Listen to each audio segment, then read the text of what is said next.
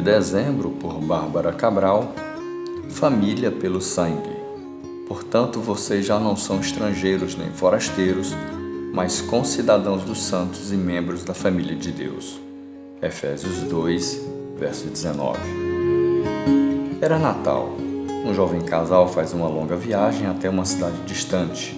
O motivo? Ordens superiores.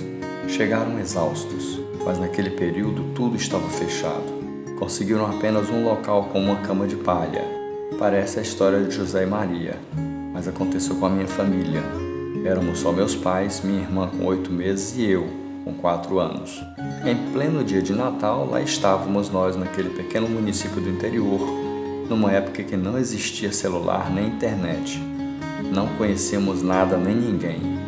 O próprio dono da pousada, com cama de palha, nos indicou um local mais confortável. Quando chegamos lá, éramos os únicos hóspedes. Movido por compaixão, o dono do hotel nos convidou para uma ceia de Natal com sua família. Só quem já passou natais longe de casa compreende a graça de receber um convite desses. Já parou para observar quantos irmãos em sua igreja local moram longe de suas famílias? Que tal adotá-los? O Senhor tem uma preocupação especial com aqueles que moram distantes de suas casas. Ele deixou ordens para que os estrangeiros sejam tratados como se fossem da terra.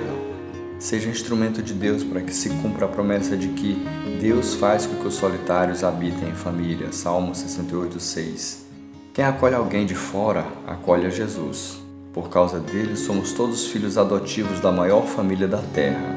Podemos não ser parentes de sangue, mas somos uma só família, pelo sangue de Cristo.